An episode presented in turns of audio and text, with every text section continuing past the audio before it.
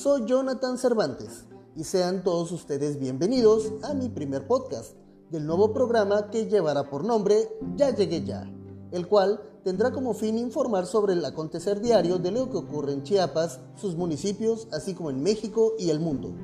Y es que mediante esta nueva plataforma auditiva, que nos permite publicar episodios en la tan ya conocida aplicación Spotify, les mantendré al tanto de las noticias más relevantes y justo al momento en que suceden.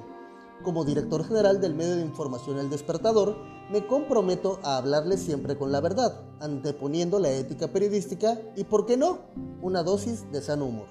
No se pierdan cada uno de los episodios, donde también les daré mi opinión respecto a varios temas de actualidad en el entorno político nacional, estatal y local.